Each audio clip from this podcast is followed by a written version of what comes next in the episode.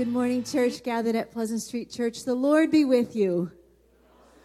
Thank you. My name is Becky. I'm on staff here at Pleasant Street Church. I want to welcome you this morning on this very first Sunday of Advent. Advent is a time of waiting and of coming. It's we've been waiting, haven't we? It's been quite a year. It seems like we're waiting for the end of this year and now, Advent is a time when we continue to wait, but we know what's coming. We know what happened at Christmas, that Jesus came as a baby in a manger, but we are now also celebrating and waiting for Jesus' second coming. That's what we look forward to at Advent. Um, God always reveals himself in some way. God is always the one who initiates a time. God does that for us when we worship Him. It's Him that invites us to worship, even before we come. And it's the, He's the one that prompts us to come. And so that's what we're going to be celebrating during this time of Advent God's revelation to people in the Christmas story for how He comes and He initiates the, the uh, conversation with them. However, before that, I would like to give a warm thank you to the little elves that were here yesterday and putting up all these beautiful decorations. Uh, very, very hearty thanks to Erin Howden and her kids, to Amy Napper and her boys, to Ruth and Steve Herringa, to Kate Mogan, to Brandis Hogsma, to Annika Bangma, and to my whole family, Greg, Michaela, Jesse, and Callie, who are also here so, uh, Advent is a wonderful time of getting ready. Like I said, there's a lot of getting ready that needs to happen. So, uh, we hope that this space and the way that it's decorated will help you to be calm, to be quiet, to be still as we consider God coming to us and to not be afraid. Why don't we quiet our hearts now in a time of preparation for prayer and for worship? O oh Lord Jesus Christ, whose first coming brought joy to your waiting people. Keep us in faith and hope as we eagerly await your coming again. Amen. I invite you to rise now in body or in spirit. And if you are at home, welcome. And you can rise too in body or in spirit. Like I said, God calls us to worship, He's the one that initiates it. And that's why we have a call to worship. I wait for the Lord. My soul waits. And in his word, I hope. My soul waits for the Lord more than those who watch for the morning. There is no darkness with you, O Lord. O Israel, hope in the Lord. For with the Lord there is a steadfast love, and with him is plenteous redemption. There is no darkness with you, O Lord. Glory to the Father, and to the Son, and to the Holy Spirit. There is no darkness with you, O Lord. Lord, let your light shine on us. Let's sing. Here we go. Lord, let your light, light of your face, shine on. Lord,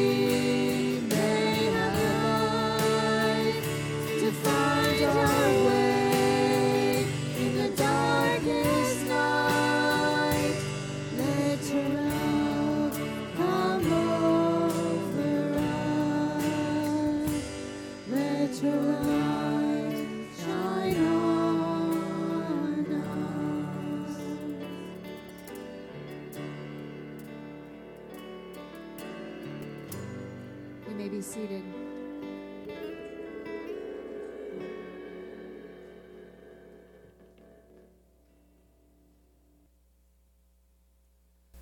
On this first Sunday of Advent, we light the candle of hope.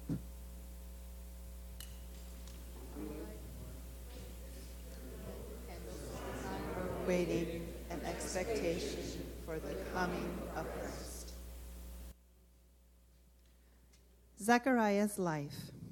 A priest, righteous in the sight of God, childless, very old, Then one day, chosen by Lot, worshippers praying, in the temple, burning incense. an angel appears. startled, gripped with fear, The message His prayers heard. a promised son, a powerful prophet, A prophet to prepare the people. a prophet to preach repentance, unbelievable. silenced, Mute for months and months. belief growing with Elizabeth's womb, Zechariah's changed life. a priest, Repentant and righteous. a father at last. very old, very joyful, speaking praise to God. Do, Do not be afraid. Do not be afraid. Do, not, be afraid, of what God intends to do. Do, not be afraid. of what God has asked of you. Do, Do not be afraid. of what when you do not understand. Do not be afraid.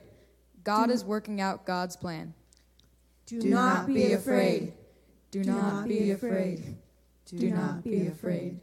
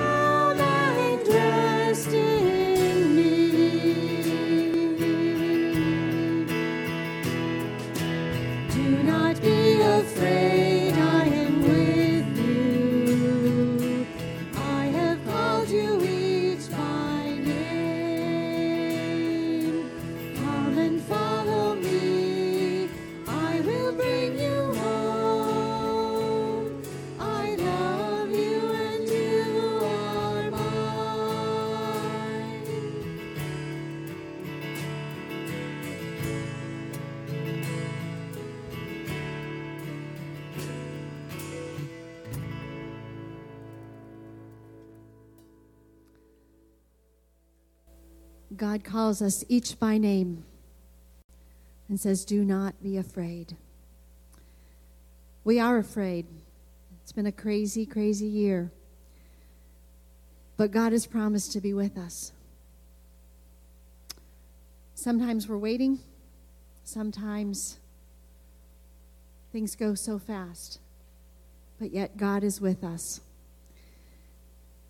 Will you join me in a prayer of confession?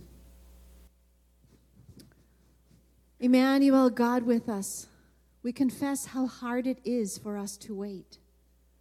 Like Zechariah, we have a hard time waiting on you, and we lose hope so quickly when it seems as though you aren't answering our prayers in the way we hope. Sometimes your timing is mysterious. Sometimes you answer our longings and our prayers in ways we have a hard time comprehending. Take away all the barriers in our lives that keep us from being able to hear you, to know you, and to love you with all our hearts.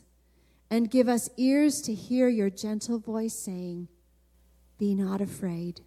And we say together, Amen. Let's take a few moments of silent confession now.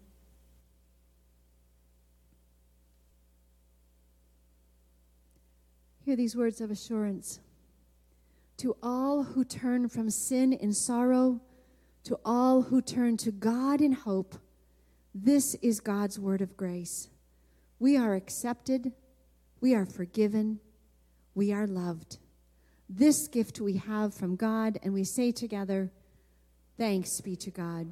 I invite you to rise again now in body or in spirit as we continue in our worship.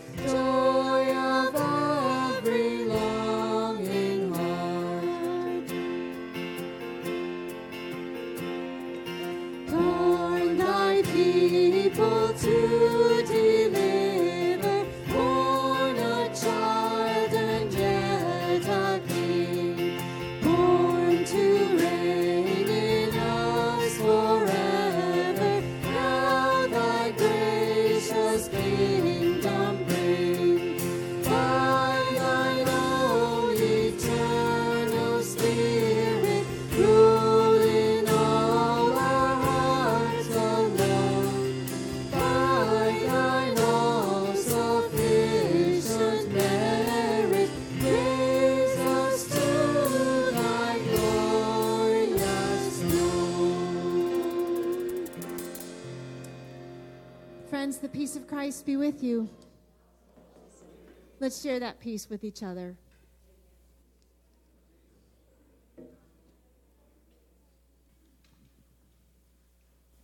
Each year, it seems, society comes up with a buzzword to designate toward a calendar year. And I was wondering what you think that buzzword might be. Is it a year of COVID 19? As we think of the effects of it throughout the world? Or locally, is it a buzzword, the year of Zoom, where we are challenged to worship together, although separately? Or was it a year of change? Has this year been a change for you in your job, in your commute or lack thereof, your education? Of your children, a change in something might have happened to you either positively or negatively in life and in death, some expected and some unexpected. For me, and I hope for you, I found as I put my prayer together, the change is a year of hope. And the candle behind me represents that precious gift of hope as we start the first day of the Advent season. So, good morning. My name is Jack Crawford. Welcome to guests, members, and visitors that are both present here this morning or watching us on Zoom from the comfort of your homes. I'm an elder here at Pleasant Street Christian Reformed Church. And during the week, the elders request prayers from you and from council of things that are worthy of your prayers as we go into this new week. I got a note from Keith uh, Vandenacker, who asked for prayers for all the safety and well being of those that are confined in nursing homes. Some being treated for COVID 19, including his mother, whom he has not seen in weeks and who he may not see until next spring. And they are separated by bricks and mortar and glass. And sometimes those that are confined wonder why they've been abandoned by their families without knowing, either through dementia or why aren't they being paid visits. And there's a need for hope there. And it's very difficult for those that are working and caring for those that deal with this every day, helping those that do not see their families and have become, as a family member, treating those that are incarcerated and which we as families are locked out of those facilities.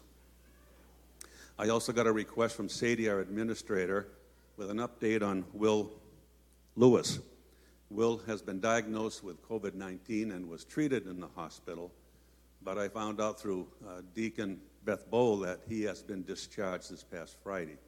So we give praise for that.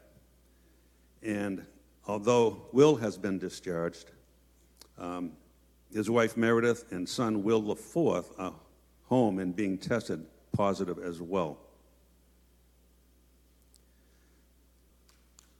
Of course, we pray for the Nardone family, and we thank you for those that have been keeping him in your prayers and support with your gifts and offerings. How was their Thanksgiving changed? The fire was last Sunday. Their Thanksgiving was probably much different than yours even as ours have been affected in a minimal way. They lost their house. So we want to have you keep that family in, the, in your prayers as well. This morning I learned that Leanne Lukianek, who is the wife of Rick, our Christian school headmaster, was hospitalized Wednesday night, the night before Thanksgiving. She is in the hospital and being treated for a uh, diabetic foot ulcer uh, and was operated on late Wednesday night. So uh, she will be there for a bit, so we ask you to keep her in your prayers as well. Pastor Ron advised me that uh, Ruth and Andy DeFries uh, were announced to be proud parents of a baby girl. Uh, Andy is Howard's great great grand nephew and niece. Is that correct? One great. Only one great? you can put two greats if you want.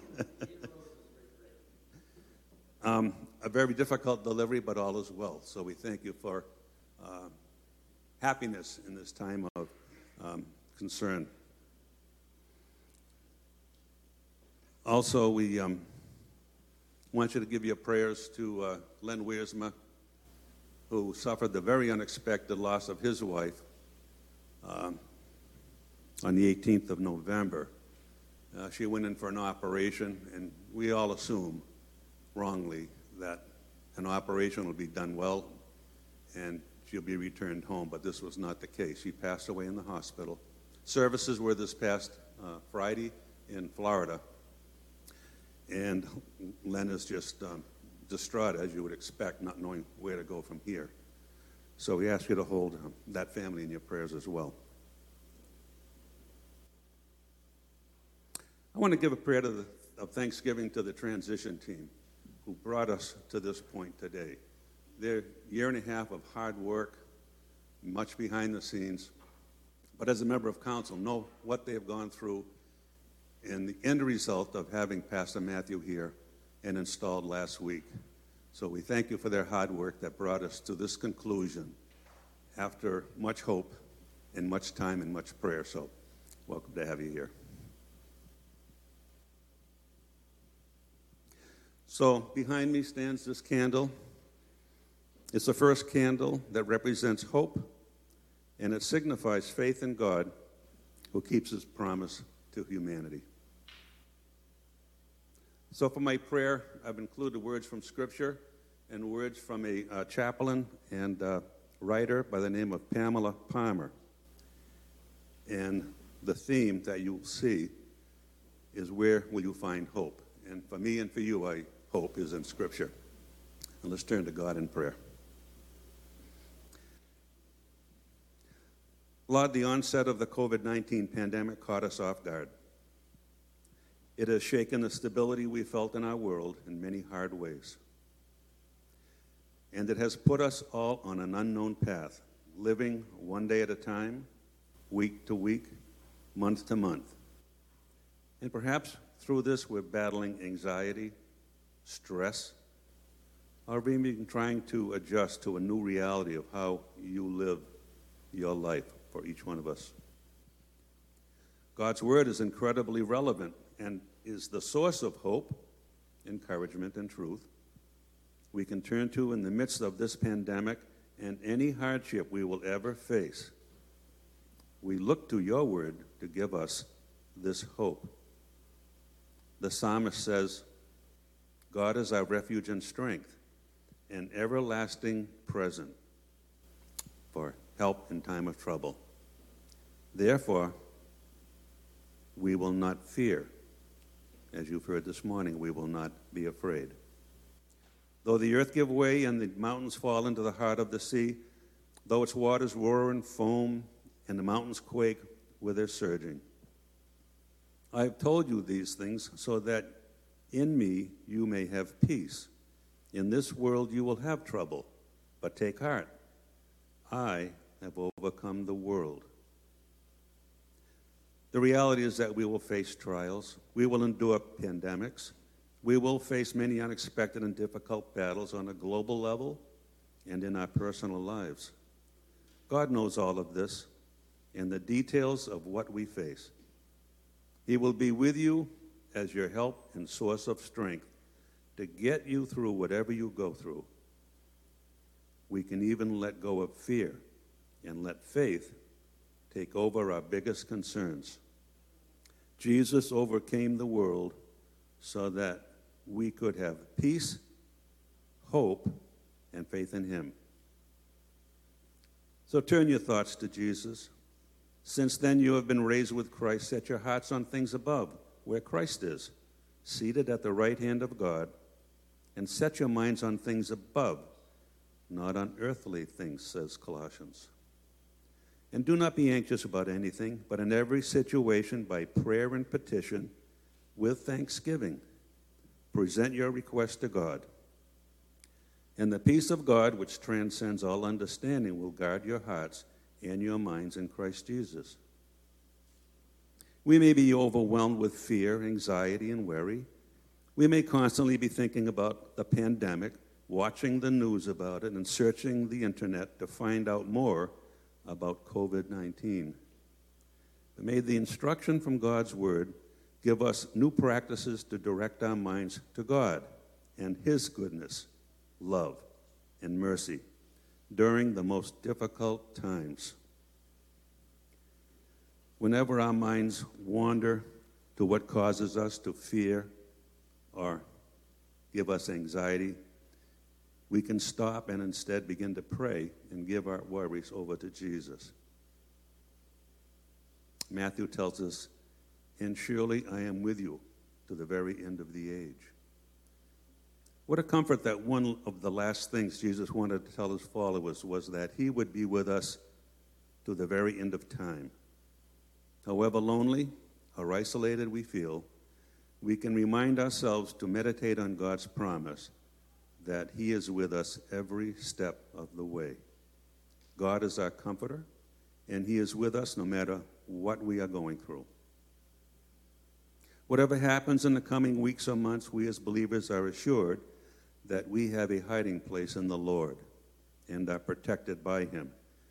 We can call on Jesus to help keep us safe and trust that His perfect will shall be done in our lives when we call upon Him. We can turn to Him in every situation to find shelter and safety. The psalmist reminds us, You are my hiding place. You will protect me from trouble and surround me with songs of deliverance. The righteous person may have many troubles, but the Lord delivers him from them all. God will deliver us. This pandemic has a time limit, just like our entire troubles do. At some point, though, not known to us, this will end, and we will have learned a great deal about ourselves, our world, and hopefully have a deeper trust in the God who was with us, protected us, and delivered us. And let the congregation say, Amen.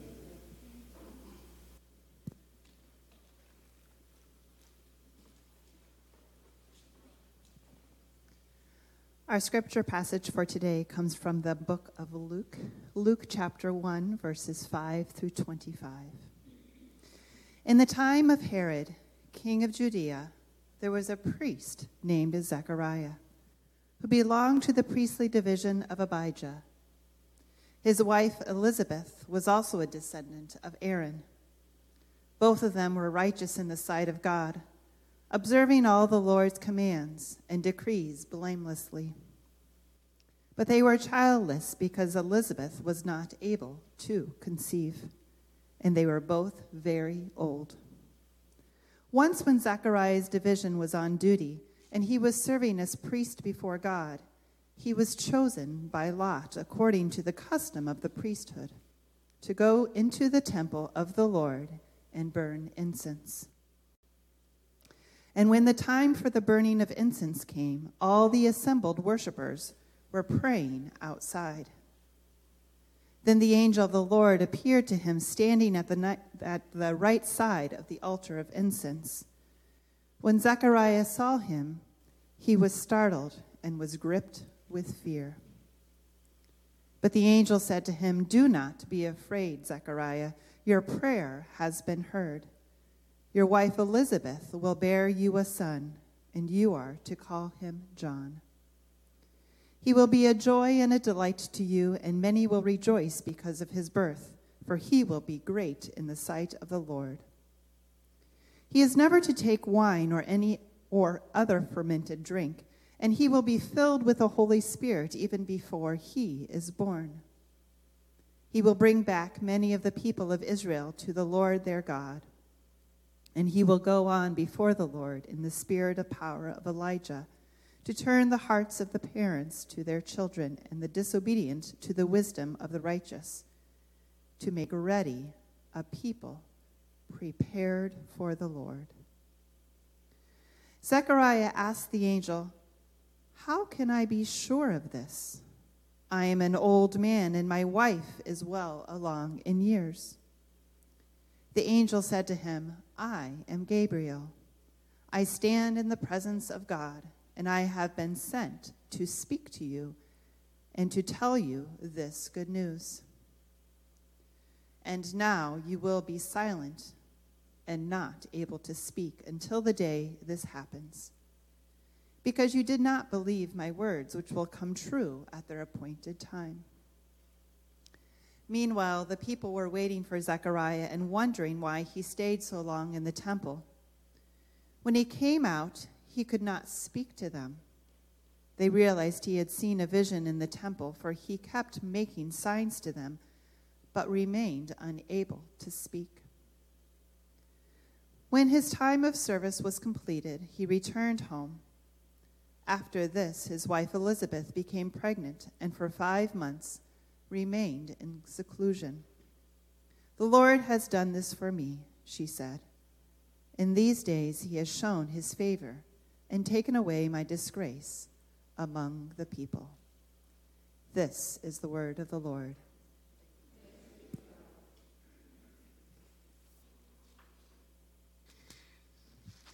I think they left me just enough room. Good morning, friends.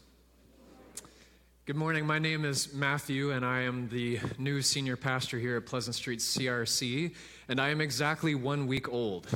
So if we have not met yet, uh, it's good to see all of you, and, and I look forward to the day when, when we can uh, see each other and recognize faces without masks.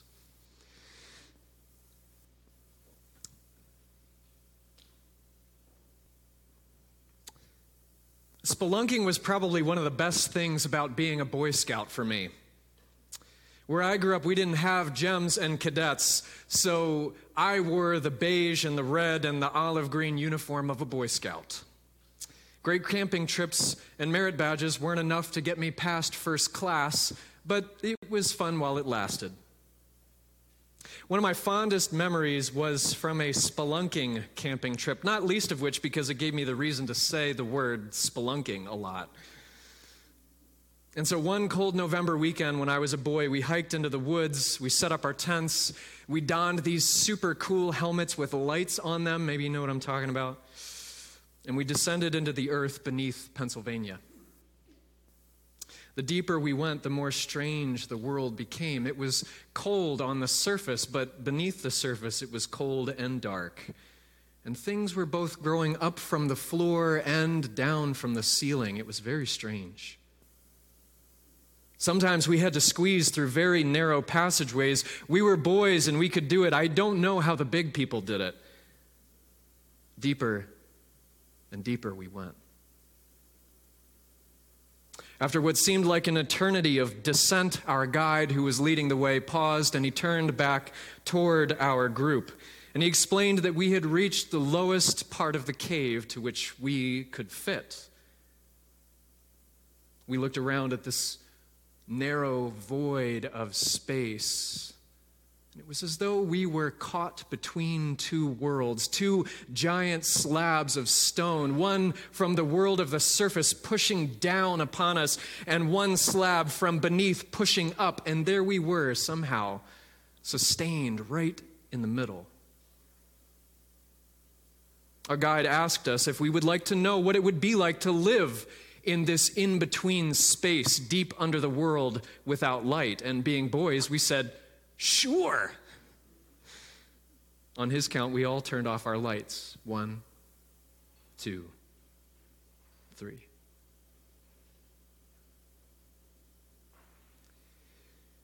Darkness, like a blanket, enveloped me.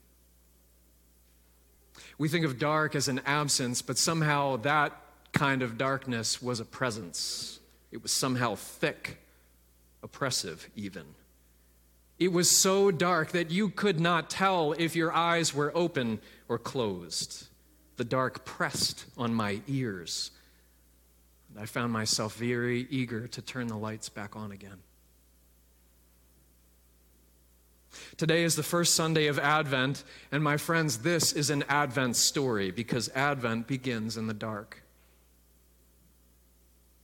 Today we enter a different world Today, along with Christians across the centuries and around the globe, we leave behind the surface world of Christmas busy and we enter a very different one.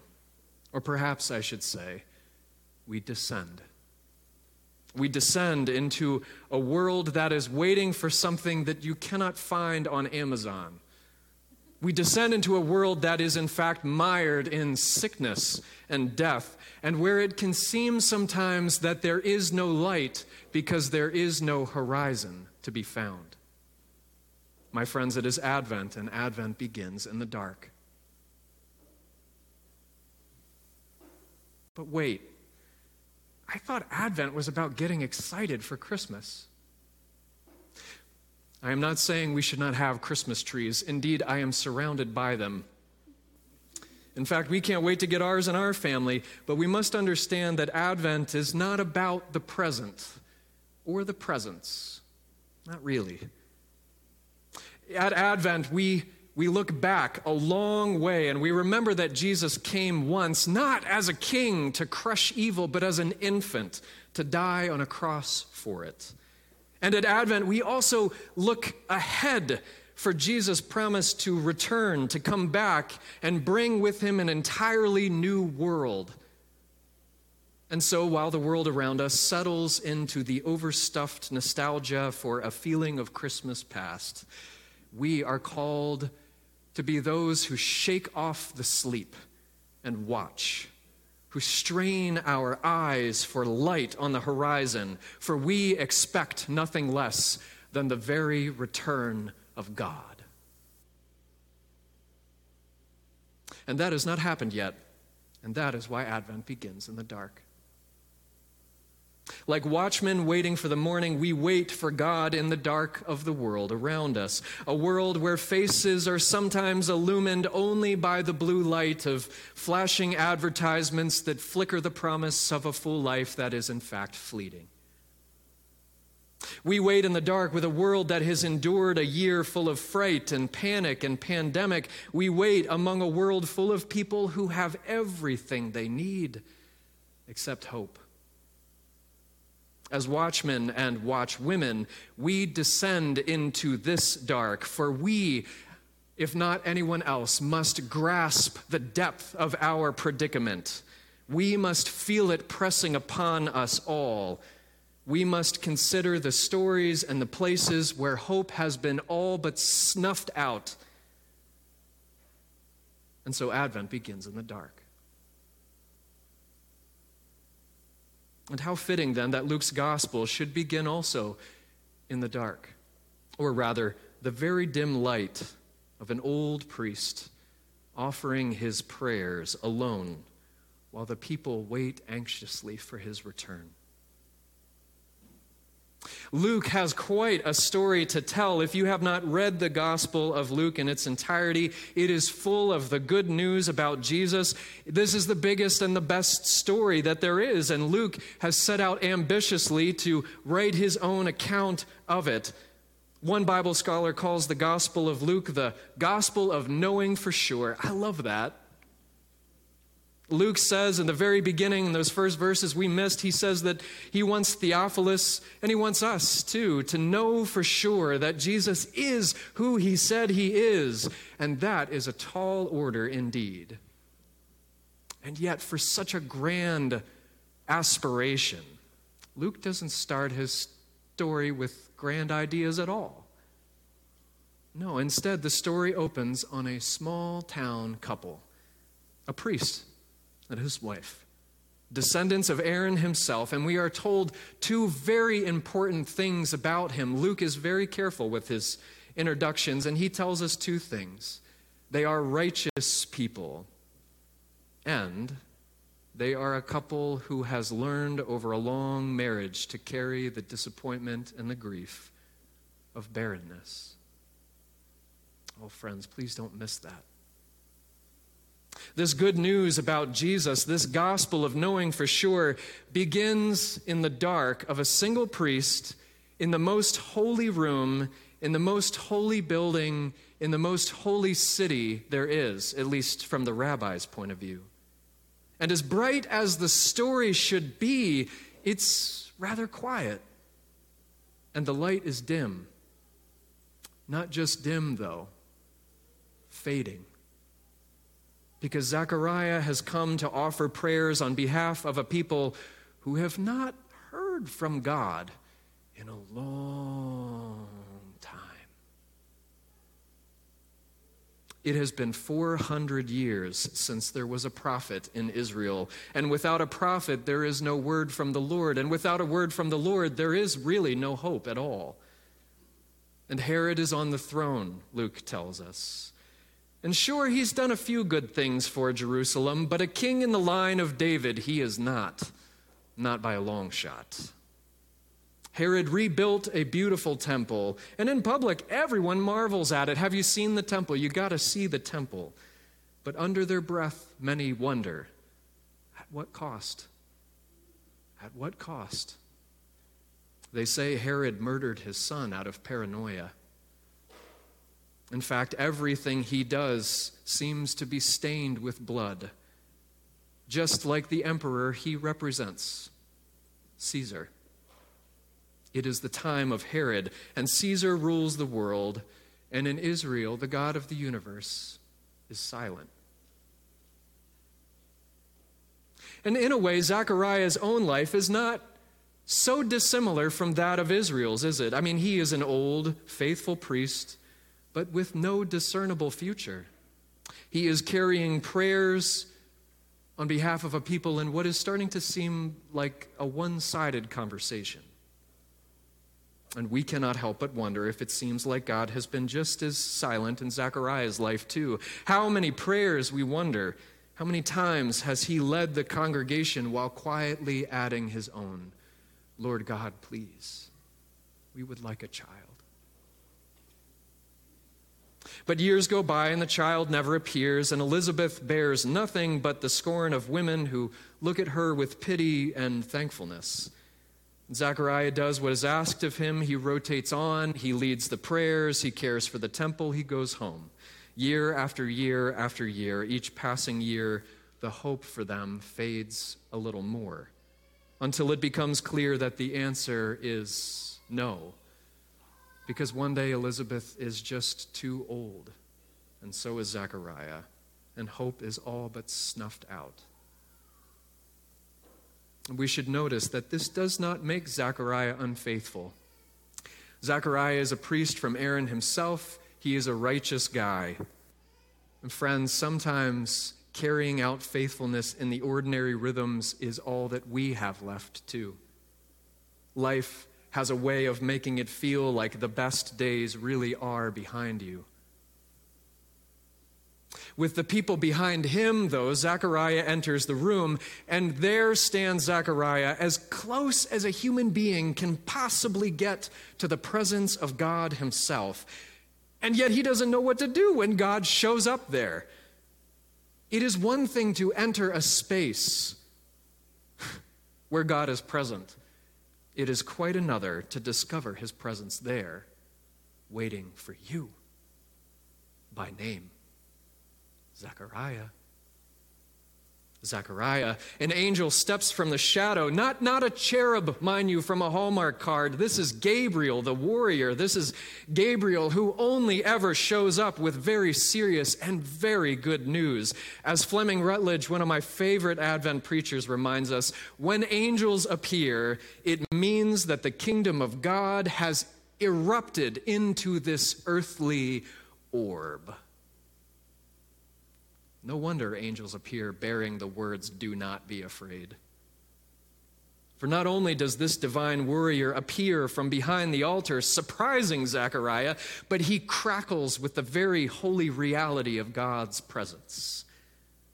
And, and it is like someone has turned on all of the lights in the dark room all at the same time. Zechariah is bombarded with this overwhelming good news. Good news from God. Zechariah, a vision for you from God. Zechariah, a visitation. Zechariah, the angel who was last seen helping Daniel interpret a dream in Babylon, is in the room with him. This room with Zechariah. Zechariah, and he knows his name. Zechariah, do not be afraid. The Lord has heard your prayer. You shall have a son, and not just any son, but you shall bear the child that will prepare the people of Israel for the Messiah. He is the one who will level the hills and fill the valleys, who will make a highway for God in the middle of the desert.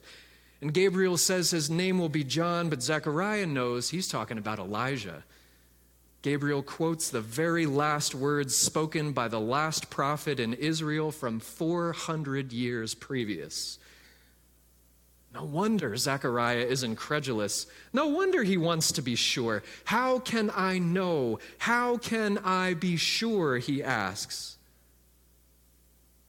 In the Gospel of Luke, response is key.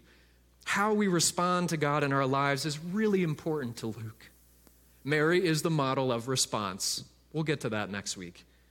But Zechariah is the reality for most of us. How can I be sure? How will I know? The incredulity of the message isn't lost on Zechariah, nor on us. We know what it is to live in a dimly lit world where politicians change, but the world never really seems to, where the bright promise of a young life gradually turns to the dim flicker of what never was and what can't be anymore. We know how hope gets snuffed out. Years ago, an elderly woman, a longtime member of the Christian faithful, was nearing the end of her own life. And she gave me the great honor of letting me be her pastor for a brief time in seminary. And one time, she gave me the great gift of telling me her own questions. And she confided in me this She said, With all the problems in the world, the millions of sick people, the famines and wars and disasters going on, sinners to judge, and the suffering to comfort not to mention God's intense interest in spreading the gospel, I'm not sure God has time for me anymore. You nor I could have said it better ourselves. Like Zechariah, sometimes our lives feel barren. Like Israel, we know what it is to hope for something that seems like it is stacked against you in the deck like Zechariah and Israel, we know what it is to be left shrinking and graying, wondering if God still acts, still speaks, still keeps his promises. Our lives go the same way. They descend into growing darkness of hopes dashed or unfulfilled. In truth, some of us descend more rapidly than others, but we all go the same direction. Again, I have loved how Fleming Rutledge describes something like this how, how hope gets snuffed out. She said it like this Some of you here today are young and full of the promise of life. Your dreams are still alive. God rest you merry, and I mean that with all sincerity. Others of you are middle aged, but perhaps still deceived into thinking that it doesn't get any better than my own version of the good life. More power to you. Sooner or later, though, every person here in this church today will find himself or herself following one of two interpretations of life. Either you will come to a point where it will be clear that your life is full of disappointment, or you will settle into a pattern of denial, bluster, and false optimism. Those things can appear to give light, and you can fool yourself for quite a while. But the fact is that they are part of a false past where we can only brood over the loss of a childhood that never was. Friends, Advent begins in the dark. Per- perhaps today you find yourself there already, living in the valley of the shadow of death, beneath the surface under a weight of stress, hanging out among tombs Perhaps for some of us, it is not just dark during the beginning of Advent, because some of us live there. Those of us who live in that place, we know the temptation to bitterness. We know that you could say, There's no such thing as light. Got to make your own light. We also know that that is precious little comfort. Likewise, we know how flimsy a fabricated joy can be Nobody needs a wind up flashlight in a cave. What we want is light in the darkness. What we want is a way out. What we know instinctively is that the only hope that will do is a hope that comes from somewhere else.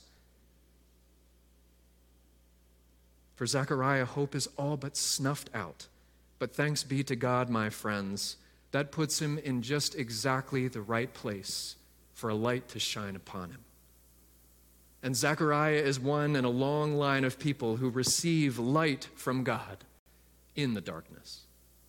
Gabriel lights up the room with bright, brilliant promises from God to Zechariah by name. Zechariah says, How can I be sure? Where is the proof? Hope, Gabriel, you have to understand, is a tired, fragile, dying thing. So give me something I can hold on to, something I can be sure of. And the angel Gabriel says, I am Gabriel. I stand in the presence of God as though that should be enough because Gabriel does not lie. Gabriel says and does only what God wants. But it isn't enough for this old faithful man.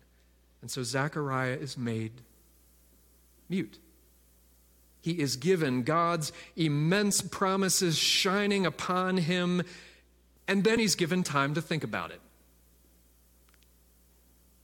We must be careful not to see Zechariah's muteness as condemnation. To bring a question to God is a normal response to God. Mary does the same, though her question comes from a different place. Zechariah is unable to believe the promise. His question comes born of fear and a life in the dim light, but his unbelieving question is not punished, it is discipled. God gives silence to Zechariah, and irony that it is, that is an answer. God gives Zechariah what he asks for. God gives Zechariah a sign. In the beautiful, brilliant witness of Scripture, he becomes the sign.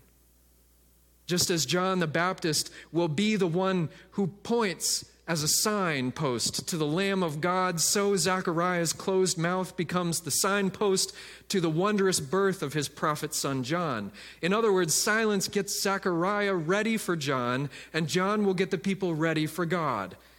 And while Zechariah is silent, something very important is happening, though we won't see it for a while. Because while Zechariah is silent, the light of hope begins to grow inside of him, just as a baby is growing in the dark and quiet of Elizabeth's womb. And for five months, no one will see or know except for her. Because God uses silence, my friends. God moves in the dark. God grows hope where it seems that there's nothing. God brings light where there is only darkness. Zechariah, do not be afraid. The Lord has heard your prayer. Jen Pollock Michel is a woman who um, writes often for Christianity Today, and she's also written a couple of books. And in one of her books, she recounts a story that she read in Mary Karr's memoir. It was about Mary Karr's journey to faith, and it would not be uh, the most pious reading you would do this Advent if you were to read it. Uh, and it's about Karr's very first attempt at prayer. Uh, during her own dark journey toward sanity and sobriety. Karr was trying to figure this God stuff out, and, and everyone in her life, it seemed, was telling her to pray, which she insisted I cannot do because I don't even believe in God. Her friends say, Well, pray anyway. Yield up what scares you. Yield up what makes you want to scream or to cry and enter into that quiet because it's a cathedral. That's what they said.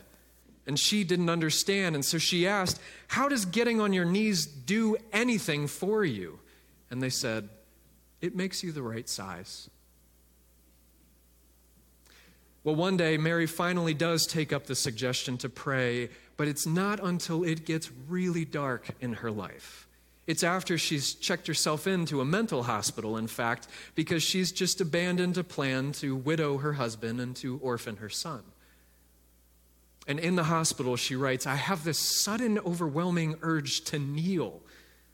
And so I tiptoe to the bathroom and bend onto the cold tiles.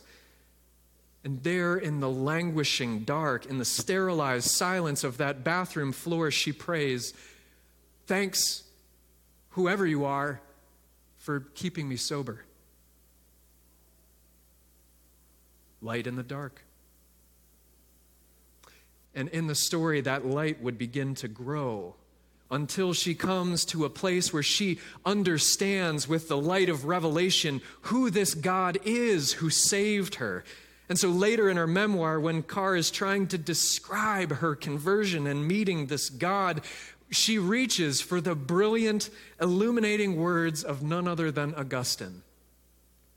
You called and cried to me to break open my deafness, and you sent forth your beams, and you shone upon me and chased away my blindness. You breathed fragrance upon me and I drew my breath, and now I do pant for you. Karr is saying that it was in the dark, dead deafness of her own life where she did not find God out and find a way out of the cave, but the God whom she knows came and found her. And it was in that darkness, in that silence, that God did his most important work of drawing her to himself.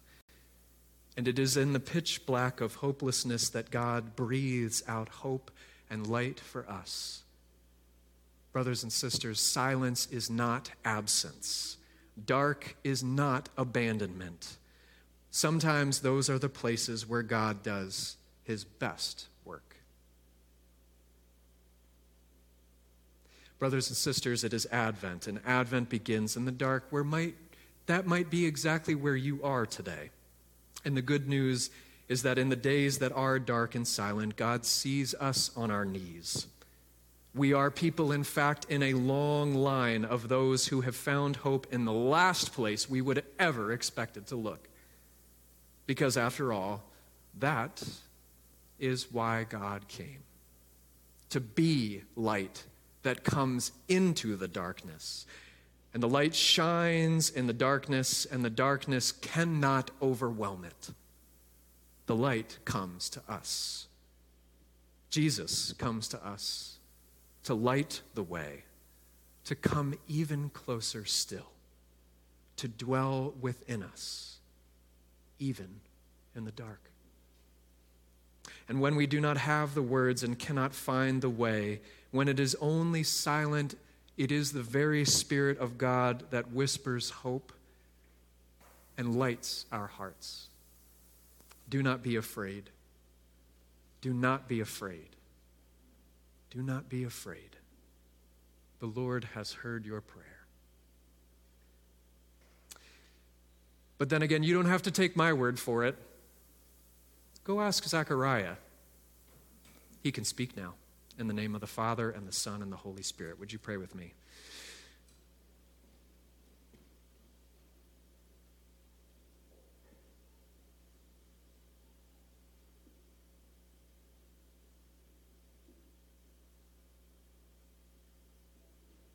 For you, O God, our souls in stillness wait we confess to you as we come together this morning that while the pace in the world around us is ramping up, it is hard to chart a different course and to slow down and to be silent. We are used to leaving the house full of noise, to the car with the radio on, to out of the car to the office with conversation, to leaving the office on the phone, to coming home to more noise. And silence is a strange strange thing. We are not used to it, and for some of us, we do not like it at all. And so, in faith, trusting you, we come to you asking that you would make us quiet, that you would move in the places where we cannot expect to find you you would come to us with bright, brilliant, illuminating hope, that it would work its way into our hearts and our souls, and that it would grow. That with the eyes of faith, you would give us new eyes to see the world around us, that even in the dark, you are here. You are moving among us. We pray all of this, trusting that it is possible even more than we can believe what we say. So we pray this in Jesus' name. Amen. Friends, as we continue and start our Advent journey together, um, I was thinking about this series, and there's a song that's become very dear to me in the last couple of years, and I wanted to know if we could practice it, learn it, and teach it, uh, learn it together, and sing it together this morning. Would that be all right? I'd like to sing it for you. The the worship team and I are going to lead you in this song. And so please rise in body or in spirit as you're able and join us as we sing Come, Holy Ghost.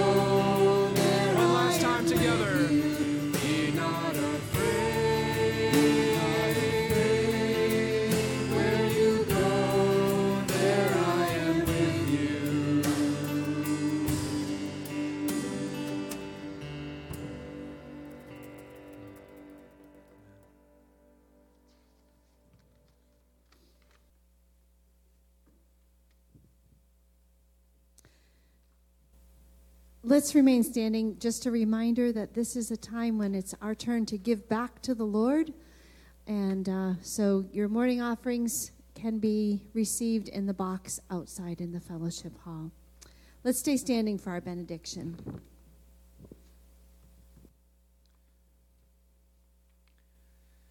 Brothers and sisters, the God who uh, brings us together this morning, whether it seems like this is the first place you wanted to be or the last one. Uh, the same God who brought us here together this morning is the God who promises to go with us through this Advent journey. It's the same God who sends us out blessed, the light of his own face shining upon us, turned toward us. Hear, hear this uh, benediction. It comes from various parts of the scripture. Friends, the same voice that speaks over the waters and calls us to follow and obey, the same voice that promises, I am your God, you are my people, the same voice that spoke, This is my beloved Son, now blesses you with peace. So do not fear, for I am with you. Do not be dismayed, for I am your God. I will strengthen you and help you. I will uphold you with my righteous right hand. And friends, may the blessing of God Almighty, Father, Son, and Holy Spirit be with you now and forevermore. Amen. Amen. Friends, we come in, let's go out singing together.